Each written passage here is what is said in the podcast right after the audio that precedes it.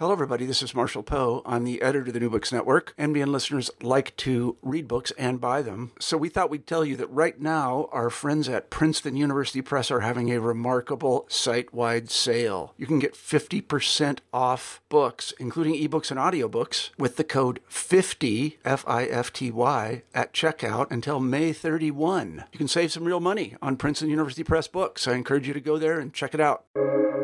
Welcome to the New Books Network. Hi, everyone, and welcome back to New New Books in Genocide Studies, a podcast channel on the New Books Network. I'm your host today, Jeff Bachman, a senior lecturer at the American University School of International Service. Thank you all for listening. Today, I'll be talking to Timothy Williams about his important new book, The Complexity of Evil Perpetration and Genocide, published by Rutgers University Press in December of last year. Tim, welcome to the show. Thanks so much for having me. It's great to be here. Of course, thank you for being here. Can you start us off uh, by telling our listeners a bit about yourself? Yeah, uh, I'd love to. Uh, I'm a, a, junior professor of insecurity and social order at the uh, University of the Bundeswehr uh, in Germany, um, where I uh, have been based uh, most of my life in Germany, even though, as you can probably tell by my accent, I was born in the UK. but I went through uni in both the UK and Germany and did my PhD and postdoc here in Germany. Uh, yep, and I've been at this institution for about a year and a half now. Thanks, Tim. Um, and just to, to, to, clarify, you said uh, you mentioned insecurity in your title. Is that right? Um, and I ask, you know, primarily because you know that seems like the reverse framing of most jobs that talk about security. It is. Um, I, it's an interesting. Uh, framing, I guess. I, I think that it's um, quite for, for me in my research, I think it's quite a useful and uh, interesting framing because uh, doing work on mass violence and on genocide um, and on participation in it, it's often the insecurity which is uh, much more interesting to me than uh, the uh, the conceptions of security. Um, and uh, I'm a political scientist by training um, and sort of work in the field of um, genocide studies, uh, international relations, conflict studies. But I think that the uh, the the concept of security studies and the discussions here are obviously very relevant. But for me, in the sort of the the, the titular uh, nature of, of my professorship being insecurity, uh, it resonates much more strongly uh, with me. I didn't choose it, but I was uh, uh, happy to apply for it when I when I uh, saw the job. Thanks, Tim. Um, you know, I like to ask my guests how they came to write their book. Uh, why is perpetrator research important? How did you come to this research? And are there any scholars of um, that have influenced your research? Yeah, I I think that the, the main reason why I think that perpetrator research is so important is because we can really only understand um, violence and genocide and the dynamics that it takes on if we go into the micro level and look at the dynamics of individual perpetrators um, and to try and understand and to disaggregate the larger phenomenon of violence into its individual parts. Mm, and so part of that is obviously um, looking at at these acts and in previous research, we've obviously there's obviously um, a lot of uh, perceptions of victims uh, which flow into genocide studies traditionally uh, in the in the sort of founding years of genocide studies, um, and it's it I think it's really good that this is sort of complemented by perpetrator studies because while normatively obviously it's much more problematic um, what the perpetrators have done to really understand uh, the phenomenon, uh, it's important, and this is then also important for any uh, attempt, I would say, at prevention, we also need to understand uh, how this works at a disaggregated level. And so, with this interest in perpetrators, I um, I realized that a lot of work was being done in various different disciplines, um, in various different cases, but often they weren't communicating with each other.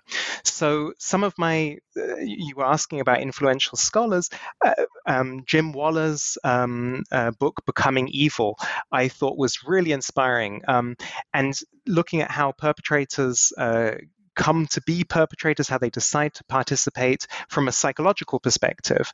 Um, uh, but it sort of it it leaves out many of the other sorts of factors that could be relevant um, and that are talked about in other parts of the literature. Um, and at the same time, people's amazing work like Lee Ann Fujii's Killing Neighbors or Straus's Order of Genocide or McDoom's work is a, a really amazing studies about Rwanda, but they speak so wonderfully also to studies of the Holocaust, like Christopher Browning and others. Um, but they don't necessarily communicate with each other. And so the idea was to try and bring these different literatures into conversation with each other and to try and see what can we learn from these different disciplines, from these different cases. Um, and if we bring that together, to something more abstract, something which works in different cases. And then uh, I uh, obviously wanted to contribute uh, empirically as well by um, looking at another case study which is very different. Um, and so I selected the, the, case study of Cambodia. Um, and that's really how the book sort of came to be that I wanted to yeah, try and try and bring a lot of the things together that already existed and then try it out on a new case.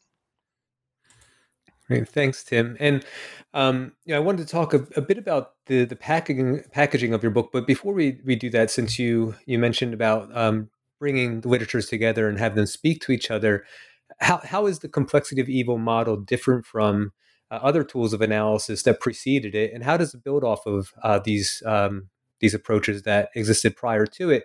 And um, also, what are the different levels of analysis um, that you bring into interaction? Uh, the different categories of motivations, the facilitative factors, and the contextual conditions. I know that's that was a lot of questions in one, um, but I'll, I'll, turn it over to you. Um, it's different from previous literature um, because, uh, similar to Waller, it tries to be holistic, uh, bringing different kinds of um, factors together, um, and and that it's agnostic to cases, but it goes beyond Waller's focus on psychology, um, and so it, it I would say that's sort of the main thing that it differentiates from the literature. But what it really adds is that um, it looks for a more deeply embedded causal reasoning. Um, and so this is how uh, I came up with this this differentiation between motivations, facilitative factors, and contextual conditions. Um, because I say that motivations are basically the actual impetus for people to participate uh, in genocide. So it's the actual causal uh, reason for someone to participate. Um, whereas other factors are only facilitative. That means that they only really come to work if there is a motivation already there. Now, this differentiation is not made at all in the literature otherwise. And I think that that's problematic because it means that some factors are sold as motivations, even though actually they, they're not the reason someone's participating, even though they're making it easier. And then we have contextual conditions, which again are not necessarily differentiated in the literature. And this is more of a, uh, these are more factors that that are con- uh, well they're contextual they're societal often or situational and they they construct a framework within which um, people are acting. And it uh, impacts how certain motivations can come to the fore in these certain situations. Uh, i can maybe exemplify this with um, the idea of ideology because in the book i argue that ideology actually uh, can be all three of these factors. Um, and so but it has a different meaning in each of these. So ideology can be a motivation. Um, so we do see that there are people uh, in the Holocaust who are anti-Semitic, and they're participating because of uh, a hatred for the Jews, and they want to um, eradicate Jews. Uh, or in Cambodia, uh, because they genuinely want to eradicate uh, political enemies. Um, but actually, and I'm not the first person to say this, but most people who participate are not ideologically motivated in that sense. That's not necessarily the reason. Uh, I identify many other reasons uh, in in my book, uh, which I can maybe talk about a little bit in a second. But Instead, ideology is very often a facilitative factor in the sense that um, it makes it easier. It provides a justification and a legitimation um, that psychologically uh, either renders the uh, the victim uh, more distant, uh, dehumanizes them, uh, or it makes the killing uh, seem more legitimate. And as such, it it's not enough for someone uh, to to kill someone just because they see it as legitimate, but it um, makes it mu- makes other motivations uh, much more easy to uh, implement uh, when when it's there. And also, ideologies function as can function as contextual conditions um, as the the larger world views, the larger ideologies, which frame the entire situation, which render the uh, the context uh, that people are acting in meaningful, and it it it says who are we and who are they, uh, the we versus us. Uh, sorry, uh, we versus them uh, differentiation. Uh, it, it creates uh, threatening attributes for for people who one can then victimize and so on and so forth. And so by differentiating causally, I think that we can get a much more nuanced understanding of these factors. Um, I, I, said that I'd maybe say a little bit briefly about the different types of motivations that I identify. Um, mm-hmm. Basically, within within the category of motivations, I think there are three main uh, types of motivations that we have. The first one are in group motivations. And this is one of the most important types of motivations because it's all about dynamics within the perpetrator group. It has absolutely nothing to do with the victims, but it has uh, to do with um, v- hierarchical structures, authority. Um, it has to do with uh, peer pressures or wanting to be conform with the group, uh, taking on specific roles within uh, within a situation um, or wanting to, uh, to, to gain status.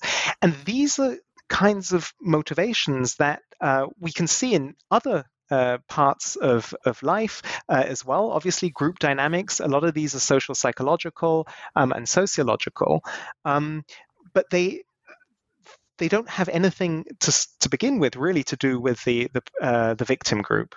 The second type of motivation are outgroup focused motivations, so to do with the victim group. And these can be the ideological motivations I was speaking of, or emotional reactions to uh, victims. So fear of the victim group, uh, hatred towards them, or anger.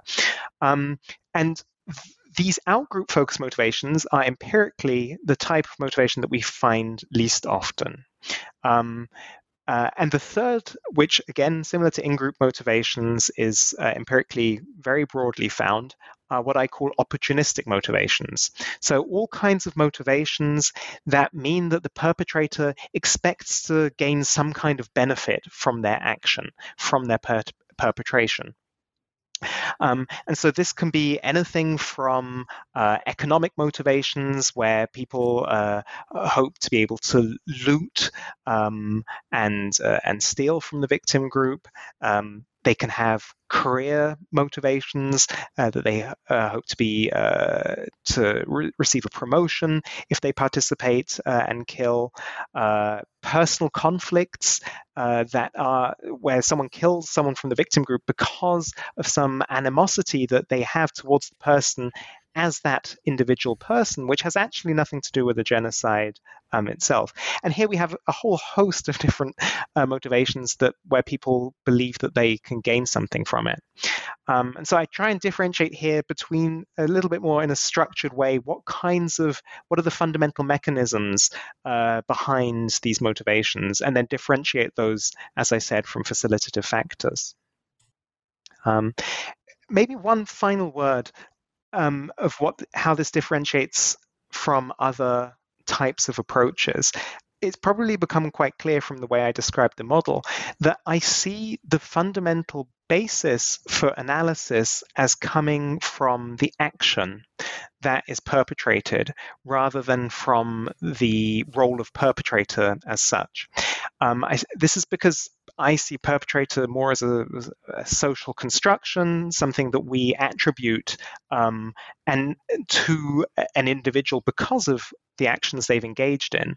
And thus, I think that by focusing on individual actions, we can say for a specific point in time why an individual is engaging in a specific action, and their motivations can then change over time. It means that uh, just because someone is motivated uh, to kill for mm, a career uh, motivations today. Tomorrow it could be because of in-group pressures, and we can model this um, this dynamism much uh, more strongly. And it also allows us to understand how people at some points will maybe perpetrate and at other points in time will maybe then rescue uh, or be bystanders and it allows this complexity to come out much more clearly thanks tim and you know one of the things i'm thinking of uh, from your book and and and your your discussion of it is where does it sort of fit with um, you know those who believe in uh, I guess the the I don't know the the very rigid understanding of specific genocidal intent. Um, you know, when you're talking about all these different potential motivations, does this in any way um, differ from how genocide studies, or, or um, I guess a, a good portion of genocide studies, views genocidal intent? I wouldn't say so. Um, I think that intent um, is important, but it doesn't mean that in the individual action uh, of perpetration, intent necessarily needs to be quite so clear. So, what I mean by this is that people are participating in genocide uh, as part of a, a, a, larger movement.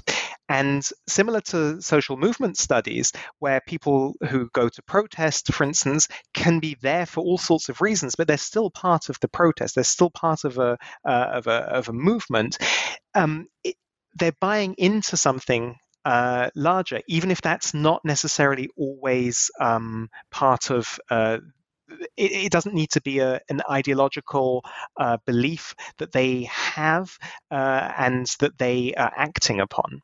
And so the, the intent is much more a sort of a knowledge based uh, understanding of intent and that people are participating as part of this group and part of a phenomenon.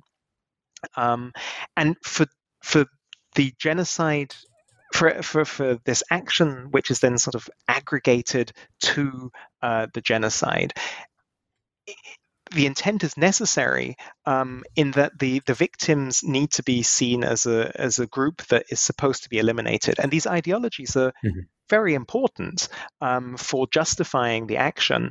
Um, even if I'm not, even if I argue that this isn't necessarily the foundation for uh, people's individual motivations um, for engaging in that action. Right, and you know, a related question. Um, you note in your book that you disregard theories of ancient ethnic hatred, instead seeing ethnicity as a potential sorting mechanism. Um, anything you want to uh, just discuss about that, and, and have you encountered any resistance to this approach?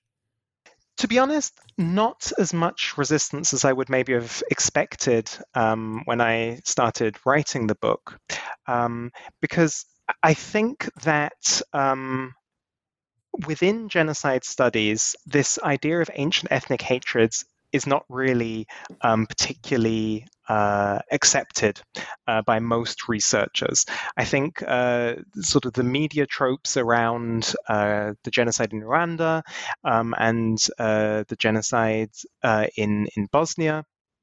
And the pushback against that in academia really helped a more nuanced understanding of how ethnicity uh, isn't necessarily just this this idea of an ancient ethnic hatred, which is automatically uh, linked uh, to identities. But at the same time, I think this this connection between identity and ideology is still quite opaque and uh, under discussed in a lot of um, a lot of research, and to be perfectly honest, in the book, I don't. Uh, I don't spend too much time on discussing how ethnicity figures into uh, these ideologies.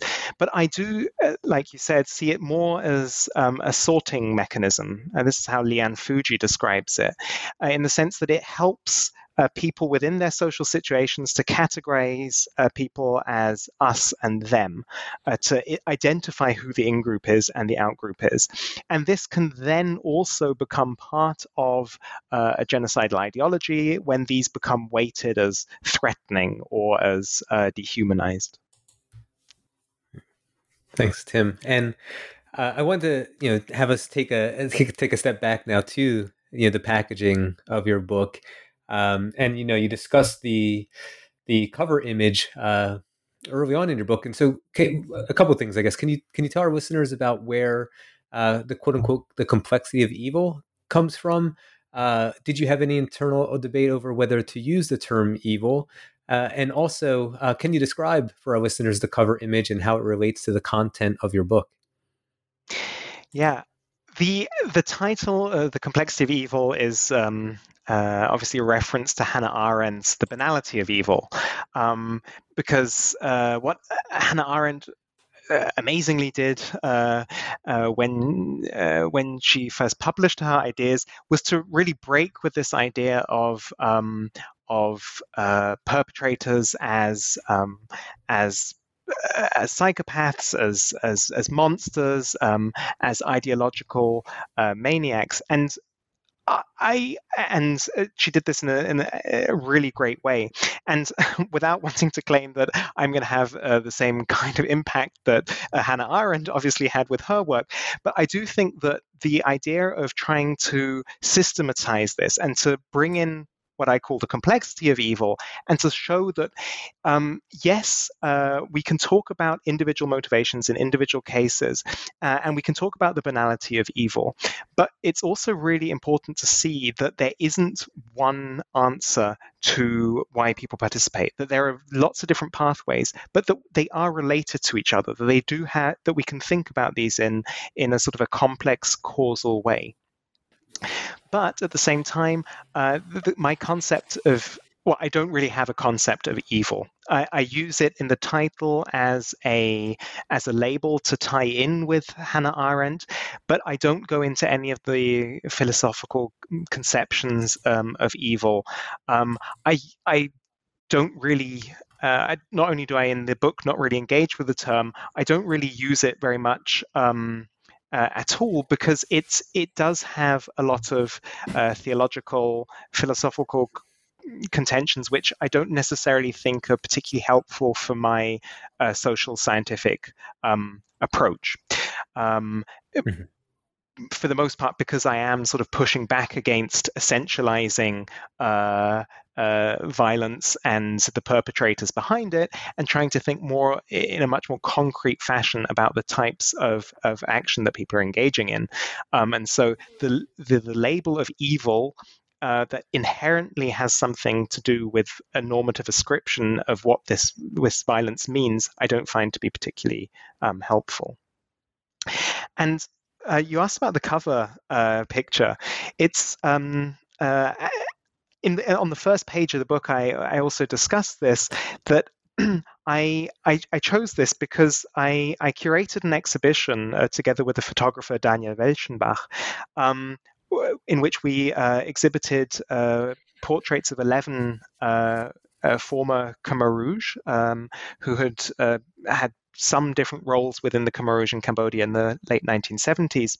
And uh, I, uh, one of the exhibition openings that I was at, I I heard someone talking about uh, the, this this photo, and uh, they were talking about how you could see the evil in his eyes, and I I stood there and I looked back at this portrait photo, which I'd seen many times before, and I, I just I couldn't see it. I couldn't think of this person as being inherently evil and being able to see it in him. And I, I even knew much better than the the woman who had been saying this the, the terrible things he'd done. But I, I think that this this sort of essentialist understanding of him as evil uh, led to, to, so much internal pushback uh, by me uh, that I, I thought that I, wa- I would like to have the, this picture um, on the book. Um, obviously the picture is um, uh, is blurry, uh, or not obviously, but I de- I decided to have the picture blurry on the book uh, to anonymize um, uh, the person. Um, uh, theoretically, I, I, would have been allowed to use this picture clearly, but I I didn't feel comfortable um, doing that uh, yeah, because uh, obviously it's a it's a very prominent uh, position to have one's photo. The complexity of evil being obviously a very st- strong title, and I didn't I didn't really want to associate a, a specific uh, person with that uh, with that connotation. Yeah, yeah, and I I think you mentioned in the book that uh, had the photo been in maybe any other exhibit, would the person have seen evil in that photo? um, and just you know the, the way that it was contextualized uh, maybe adds to that perception. Um, and you know what you were just saying about um, about how you could have used a, a photo that was not blurred. Um, you know, in some ways that uh, that connects to um, you know, or I'd ask you if it connects to uh, you know Kjell Anderson and Erin Jessee have an edited volume uh, to which you you contribute, um, and in it at the end they include a uh, code of practice. And I was wondering whether your model and their code of practice uh, might be seen as uh, complementary in some ways. Um, uh, the the edited volume and the, the code of practice, uh, I think, is a really uh, it's a, a, real testament to, to Erin and Kjell. It's it's it's really uh, such an interesting read and very useful. And I do think that the code of practice is um, a really helpful foundation for thinking about how to do ethically sound uh, perpetrator research. It's it's obviously a, a minefield, uh, and uh, it's uh, and like the uh, the blurring of the picture and how do we want to represent people how do we uh, how do we want people to see individuals or not see individuals. I think this is really, really key. I wouldn't necessarily say that they speak to each other in any direct ways, but I would say that because I think that what um, Erin and Kjell provide is a tool for thinking about how we can do research better, uh, how we can design it, how we can conduct it, how we can write our research, represent uh, the people we've been speaking to. Whereas the model is uh, much more at a sort of an analytical level. Uh, how can we uh, try and understand better uh, the way that p- perpetrators act? But I very much hope that the research underlying my model um, is, uh, sort of ticks all the boxes uh, of their code of practice. Um, I'm sure I didn't. I mean, it was uh, it was a long research project, and I definitely didn't do everything right. Uh, but I, it was important to me, and it continues to be important to me to take ethical considerations uh, into account. I have on at conferences from time to time had people sort of have a much more blasé. Um, approach to this, uh, mostly people who don't necessarily work on perpetrators, interesting, and that the sense that because of the actions that they've engaged in, they lose their their right to uh, be be treated in particularly ethical ways as respondents. And I, I I couldn't disagree less with that. I think that because they we have the privilege as researchers of hearing their stories, and their stories are obviously uh, include many really terrible things that they've engaged in. But uh, this doesn't absolve me of uh, of treating them uh, as humans and not dehumanizing them as as they have their victims. And I think that um, Erin and Kjell really do a, an amazing job in in that concluding chapter in bringing together these ideas and posing the right questions that we should be asking. Hmm.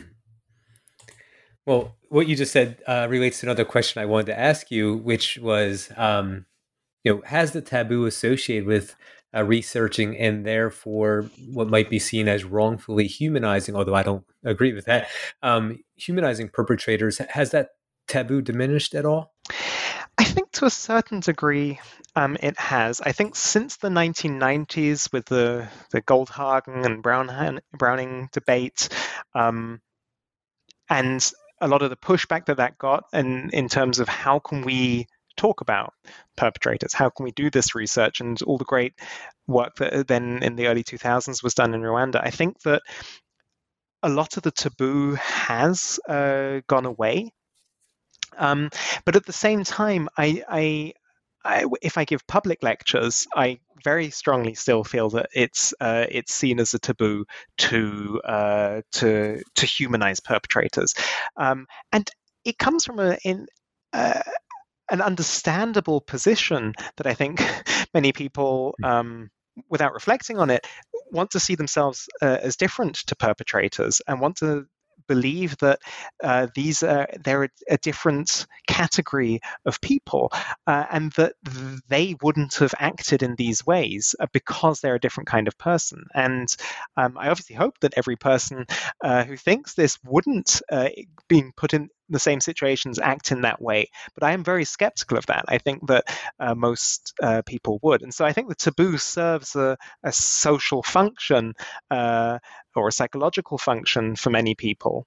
Um, but within academia, as I said, I think that the that this idea of humanizing uh, perpetrators uh, is is becoming much more uh, strongly anchored, um, and for good reason. Thanks, Tim. And um, you know, moving in, into your book a little, but also um, you know, just thinking about how um, you know, you said eh, not everyone finds themselves in the position where they are, um, you know, making decisions about whether to participate in violence or not. Um, you know, which comes back to again uh, your model and the motivations, facilitative factors, and contextual conditions. And so, going into the the structure of your book, um, which I found extremely effective, you include these inner um, the interspersal of vignettes among the analysis. Um, where did the idea for the structure of your book come from? And, and, can you talk about these stories and how they relate to your model? Yeah, I'm. I was so excited when uh, my publisher said that they they liked the idea of the vignettes. Um, because like I said, the the people who I spoke to are um, people who gave me the privilege of hearing their story, um, and with the vignettes, I I feel that I'm able to give a little bit of a better idea of the people who are behind the model, particularly because the the the way the rest of the book is structured, it's it has a lot of quite um, uh, it, it, tries to systematize things. It tries to show causal ordering and abstract mechanisms. And so, I, by being able to, inc- and I include a lot of examples throughout the book, but the the the but they're always ripped apart, as it were, and decontextualized because it's about the specific different motivations. And with the vignettes, I hope to be able to tell uh, in a more contextualized way the stories of individual people. And obviously, unfortunately, the vignettes are only ever um, a couple of pages long. Uh, the interviews uh, that went on for several hours, often over multiple sittings. Obviously, the transcripts are much, much longer, um, but these are the very condensed versions of that. Um, and I'd seen uh, or I'd read about vignettes as a as a method uh, of thinking about data. Uh, and uh, I'd read novels in which uh, you sort of have this vignette uh, approach, but I'd never seen it actually done in academia in this way. And so, I, but I thought, why not? Uh, it, it, sort of represents these people and allows us to to engage with their stories better. Um, and so, it, it, I think it sort of allows this the abstract model to come to life a little bit better. Um, I can maybe sort of uh, for for one of these um, uh, vignettes sort of show how uh, how it illustrates the the model. Um, uh, so one of the uh, one of my interviewees, uh, who was a militiaman from Battambang province, I call him uh, Chandara uh, in in the book. It's a pseudonym, uh, obviously to make sure that no one uh, recognizes him. Um, he he he has a fascinating story, which on the the individual level is completely unique and interesting, but also a lot of the things he talks to uh, talks about speak to uh, broader mechanisms. So, for instance, uh, I, I, I, speak about him also in the uh, in the part of the book where I talk about taking on a role and how in in group dynamics within the perpetrator group construct a way that you think about what it means to be a perpetrator. And so he has this uh, really evocative um, quote where he talks about uh, when he enters, uh, when he entered, uh, when he joined the Rouge, he knew that he was entering a tiger zone. So he had to become um, a tiger and had to uh, become cruel like a tiger. And so sort of talking to how it meant he knew that he had to take on an alternative morality, an alternative, um, and, and engage in alternative practices. Um, at the same time, he also talks a lot about uh, how he came to the Khmer Rouge as a strategy for insur- ensuring his own security. That he, uh, and then even with as a militiaman, he felt the effects of a very coercive totalitarian system in pushing him to have to act in the way that his superiors um, uh, thought this. But he also speaks about other people uh, within his group uh, and talks about how he sees other people who are the most active and uh, willing killers being the ones who are most quickly promoted, uh, and and speaks this to this as a motivation for some of his peers to have participated. Um, uh, and I, I, think one of the things why I, I, was fascinated about talking to him when I was doing my field research was because he also talked about a lot of the everyday group dynamics and how he, in many situations, managed to avoid killing, um, and how the way that the group was structured and the way that um, uh, the group dynamics played out on a day-to-day basis, uh, it meant that certain people would uh, be much more involved in killing than others, even if towards an, the outside it looked as if the group uh, was acting. Um, and so those are the kind of some of the, the things that you can pull out of the vignettes. Uh, there are also a, a, few few others as well, um, but they speak to different parts of the books and sort of of the book and bring them together in the story of, of one person. Yeah. Yeah. Thanks, Tim. Yeah, and like I said, I think it's it's a very effective way to, um, you know, as you mentioned, balance the um, sort of the data uh, with these these stories. And uh, so the example you just uh, provided was from Cambodia, and and as you mentioned before, in addition to Cambodia, um, you also um, do research on Rwanda and the Holocaust. And uh, can you talk about why you chose these cases and whether you considered any others? Um, and also, what were um, some of the differences you found? And in terms of your model, what similarities uh, did you find? Mm-hmm. Um, so, I of the three cases, uh, Rwanda and the Holocaust were uh, from the beginning clear that I would include them. Um, and this was because these are the two cases which, in the perpetrator literature so far, um, there's been most work done on them. There have been excellent studies uh, by the people I was mentioning earlier who inspire me um, Lee Ann Fujii, Scott Straus, Omar McDoom, uh, Christopher Browning, um, and many others on these two cases which I knew I would be able to extract uh, a lot of the mechanisms and the ideas from. And then the idea was to try and take the the empirical insights from these two relatively well researched cases and the further ideas from uh, from various different disciplines and then try try to m- map it onto and see whether it works a model that i created uh, in a very different kind of case um, and actually, uh, Cambodia wasn't the first case that I considered uh, working on. Uh, I'd uh, imagined working uh, on Armenia, um, although I'd uh, miss. miss assumed how much documentation I would be able to find in the form of of original ego documents uh, by uh, by perpetrators. Um, I, there are a lot of victim accounts, but very few uh, openly available. Uh, I think there there are closed archives, uh, possibly in Turkey, uh, which are not accessible uh, where one could find that.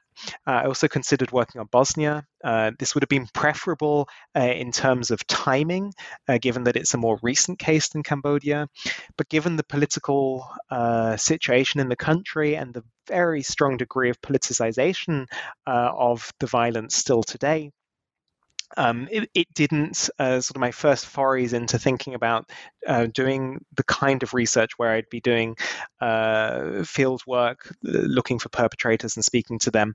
It didn't really feel feasible. And then I, I came to Cambodia, and it works out as a as a very good case because mm, the way that the the the memory scape is structured today in Cambodia, many of the people who I was speaking to um, were happy to speak to me about their experiences because they, um, while they recognized that they they engaged in these acts uh, uh, of killing and of, of torture and uh, and all the other things that they they they did, they also see themselves as victims of a totalitarian regime, and in that sense, they were they were they also wanted to tell their stories um, from from both these perspectives, and that made it easier to engage with them. Um, and so from from I, I, I then went to Cambodia, did a scoping trip, and realized that this would work out, and then did some uh, a longer a field trip of uh, of six months, uh, where I spent time in ten different provinces. Um, and then once I'd analyzed all the data, I realized that the model um, performs well uh, in explaining why people participate uh, in in uh, Cambodia um, albeit with uh, differences uh, to other cases. Uh, I think the main difference uh, to other cases is the role that the that social dynamics took on. So while in the Holocaust and in Rwanda, the in-group peer pressure um, and uh, and dynamics where people wanted to be conform with their with their friendship groups uh, or with their comrades was much less strong in Cambodia because people after they were recruited were very often uh, split up from friends who they were recruited with and sent to other parts of the country uh, at the latest after training. And so from that point of view people were thrown into situations with people who they didn't know um, and at the same time given uh, that the uh, the Khmer Rouge regime uh, became increasingly uh, worried or even paranoid about internal enemies within uh, the organization, and were increasingly uh, purging and killing killing Khmer Rouge cadres, there was a strong degree of insecurity um, experienced, and so people didn't engage in friendly relations uh, to the same degree uh, as we we know from other cases uh, of genocide. But because of denunciations and because of this this fear of uh, how one's perceived by one's superiors and uh, comrades uh, people very much more strongly kept to themselves. So that's one of the key differences but at the same time, I found that the model was quite helpful for me to look at this and to see this as uh, as something which wasn't so present, or how it then the group dynamics worked much more strongly uh, or the social isolation in this case worked more strongly as a facilitative factor uh, rather than as a motivation as it had in, in other cases. Um, and obviously, the dynamics are, are quite different. Perpet- what perpetration meant uh, was different in Cambodia to in other cases. Uh, the way that the enemy was constructed as threatening, who was seen as the enemy, the, the, the types of ideology that were purported were different. But the fundamental mechanisms underlying them and how they impacted people's perceptions and their um, propensity to, to engage uh, in violence uh, remained uh, the same. Uh, and interestingly, despite the very different situation in which people were overworked, uh, starving, uh, were losing family members themselves, uh, a lot of the opportunistic factors were actually quite um, uh, also followed similar mechanisms albeit uh, much more oriented towards more basic survival than actually uh, progress, be it economically or career wise. Thanks, Tim. And you know that ultimately connects to um, something in your concluding your in your concluding remarks I wanted to, to talk about, um, which is how you talk about your findings um, uh, from the application of your model to these cases, showing the potential uh, of your model for analysis of other cases. Um, do you have plans for this? I mean, one one thing that comes to mind, and maybe it's um, you know because of that. Uh, uh, that documentary on Indonesia. Um, but I would be very interested to see your uh, model applied to the genocide or politicide in the mid 60s. Um, yeah, so do you have plans to um, do uh, more cases? Do you hope other scholars will adopt or adapt uh, your complexity of evil model for further study? Um, and I know your book hasn't been published for too long now, but have you been able to share your model with others and given any response to it? Um, I would love to use uh, use the the model and uh, adapt or and and implement it for other cases. Uh, it's interesting you refer to uh, the documentary on the Indonesian genocide. You, you, might be referring to Joshua Oppenheimer's The Act of Killing, which I actually uh, watched watched with my class uh, yesterday in class and as an introduction to the way uh, the politics of memory is structured in, in Indonesia. And I think it would be absolutely fascinating to go to Indonesia and spend time uh, with perpetrators and talk to them because uh, from my understanding, and I'm I'm not a scholar of the Indonesian uh, genocide at all, but I do think that. Um, uh, that a lot of the mechanisms uh, that I identify in the book could be useful for understanding uh, understanding perpetration there.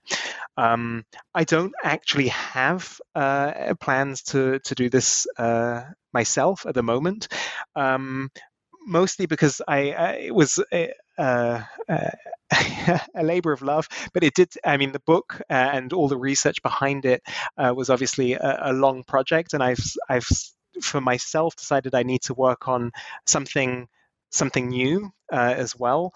Uh, I'm, I'm, looking more now at sort of uh, post-conflict uh, societies and how perpetration is is constructed there. That's going to be my next project. But at the same time, I I hope that I'll be able to to return uh, to the model as part of a case study um, of of in other places as well because i believe that with the model it gives it can be used as a heuristic as a tool for for myself but also for others to, as part of larger analyses um, of of microdynamics. So it can just be one sort of part of an analysis that people use and people apply when they're looking at the micro level when they're looking at perpetrators uh, to be able to relatively easily and systematically uh, uh, try and uh, locate uh, what how people uh, are coming to participate, why they're doing this. I think one of the big gaps in the literature um, is on at the perpetrator level is on how motivations change over time, and this is something that I don't address in the book. Um, but I, I I would love to be able to return to this uh, at a later date and in maybe a new case study look at how um, over time from from one act uh, of violence to another motivations can shift. How some become more salient other others become uh, less salient. And i have a, an, an, article with jan reinemann uh, on with a few sort of initial thoughts on this but we we need to do a lot more empirical research. And i i believe that the way I'm understanding uh, discussions within perpetrator studies that other people find this idea of dy- dynamism also quite interesting. So I hope that the the model will be able to be useful to people um, from that perspective and to be able to very systematically approach looking at these changes. Um, also, because I, uh, as I very briefly mentioned earlier, I think that uh, this is key for any attempt uh, at prevention, uh, at uh, at useful ways of thinking about um, how we can use use the insights we have on perpetrators to actually prevent other people from becoming um, perpetrators. Um, the the response to the book so far has been uh, positive.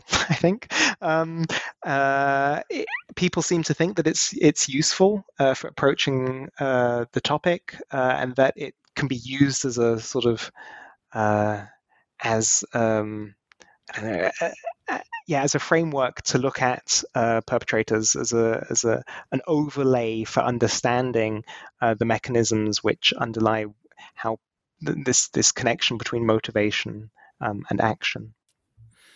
I'm glad it's receiving a positive response so far. I'd like to include myself in that. Um, you know, one thing I was thinking about, uh, something I've thought about before, which, you know, I guess could be a project down the road, is um, just sort of comparison. I'm sorry, comparing the uh, sort of the the motivations for perpetration and and and the evolution of them, uh, possibly depending on you know the case and the individual, um, but also that you know comparing that with um, the, the motives behind uh, those who are planning, um, who are you know directly involved in the planning or inciting of the the political violence or or the genocidal violence, because um, it just seems to me that those who are planning and inciting may have very different motivations or objectives than the people that they are encouraging in some ways to perpetrate the violence directly against um, you know, the targeted group. Uh, I don't know if you have any thoughts on that, um, but yeah.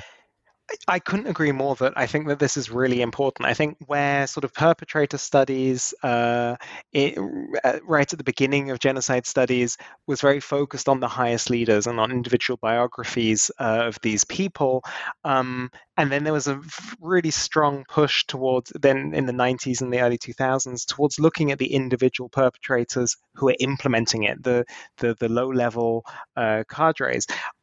I feel that we do need to bring the the leaders back in um, as people, uh, as people who are acting within a uh, within a context, but also a key to shaping this context. And I think that we will find some uh, par- some parallel uh, motivations. Uh, I, I do think that uh, social dynamics will play a, a surprising role in uh, why people act in the way they do, mm, minimally in how they perceive their situations, and uh, that opportunistic motivations are obviously uh, are discussed in the literature, um, but I, I, but I do think that ideologies are more important at these higher levels than they are uh, lower down uh, the chain of command, as it were. Um, but I think it it is an open question to what degree that is the case, and I think it would be it would be a useful endeavor to to take uh, the model, take the book, and and see whether it also works for those uh, in power. Uh, it's um, as an open question um, and and uh, what we can then learn from that uh, for for prevention, but also for just uh, for for analysis of of the violence dynamics, I think could be quite uh, quite insightful. Agreed. Um, well, Tim, as we as we come near our our close here, um, you know towards the end of your book, you, you talk about the potential application of your model to other forms of violence, and you note that right now, um, you know, it would be you know purely speculative um, to come to any conclusions on on its uh, applicability. But if you were to start with genocide and expand on the use of your model from there, say outward from genocide, is there a, a, form or type of violence that you think makes the most sense to apply the model to next outside of say genocide studies? I think so. I've I have I've thought about this um, quite a lot over the the last couple of years in terms of well, what what what else can we we do with this model and particularly because the literatures are very structured according to the types of violence. And we have sort of terrorism studies, we have genocide studies, we have civil war studies, um, and that I I do genuinely think there needs to be more conversations happening between these um, these disciplines. But I, but they are distinct these types of violence. But I think that what what the model would be most useful in thinking about would be group based um, forms of violence because I think that this is so key uh, to to genocide um, that that they are uh, implemented to the perpetration of genocide that they're they're implemented always as parts of groups uh, with differing amounts of organizational structure, and that they're embedded within some kind of ideological framework. And so I think um, for this, possibly um, riots uh, and or pogroms and riots could be a useful. Uh, uh universe of cases to to look at uh, next. Mm, and I actually have just started a, a new research project on uh, riots. It's looking at it from a, a different perspective and a, a much more uh, sort of. I'm no longer looking at the, the late 1970s uh, in Cambodia, but on uh, Twitter uh, and Twitter data and looking at riots. And I hoped as part of this project also be able to see whether um, we can understand a little bit more about why people participate in riots and pogroms uh, as violent action uh, and see whether the model would also be uh, applicable um, there. Uh, obviously, the, t- the, the kinds of data that I have uh, doing Twitter analysis is not necessarily going to allow me to do the same kinds of analyses that sitting down with someone for uh, multiple sessions of several hours uh, gives the kind of data. But I think that uh, creatively, hopefully, uh, over the next couple of years, uh, with my team, we'll be able to to as one part of the project look at that. Yeah, but I also think that it could be useful to look at um, uh, motivations in civil wars, in terrorism. Uh, it's purely speculative, but um, there are lots of parallels between at the individual level how people perceive their situations, how people perceive the other who they're killing. Um, and I don't see why it, it, wouldn't be useful to use the model and look at that. And then, if at all, then to see what the differences um, are between the forms of violence. Sure, I, I agree uh, with that. Um, I mean, I think there's also the element uh, you mentioned the other of um, at least for framing for participation purposes, there oftentimes can be a sort of in group and an out group um, in, in terms of the uh, you know the, the violence. Um, so, it, well, you uh, you kind of got got ahead of me on my. Uh, I like to usually ask in my closing. You know what uh, my interviewee uh, is working on currently. Um, you, you, mentioned a couple different uh, research um, you know directions you're going in, in post conflict society with, with, with the riots. Um, are, are these articles, are these books, are these things that um, our listeners can keep their eye out for? So uh, yeah, the I'm I'm working on two fields. One is uh, the politics of memory, uh, in post-conflict uh, or post-genocide societies, and there t- I'm working on uh, a book uh, myself and a co-authored book uh, with four colleagues. Uh, four of five of us are trying to write a book together in which wow. we look at. it's going remarkably well. uh, they're four absolutely wonderful colleagues, uh, so it means it's actually quite fun writing together, where we look at cultural uh, heritage and how uh, the politics of memory contributes to peace uh, in in uh, post-conflict societies. Um, and then uh, the other um, larger project that is literally just starting uh, at the moment is looking at digital dynamics of violence. And here I'm straying further afield from from genocide, and it's it's focusing on riots. Um, uh, but I, again, I think that this is this makes it interesting to try and see how different forms of violence uh, at the individual level um, are. Uh, are perceived, um, what it means for motivations, what it means for uh, discourses that emerge, um, and so I'm I'm excited to to see what kinds of parallels uh, we can we can find uh, in that project. Great. Well, Tim, thank you so much for your time. I, I, do look forward to reading your forthcoming work, and uh, you know when when these books come out, if I'm still doing this, perhaps we can we can do this again. Oh, wonderful! thank you so much for having me on.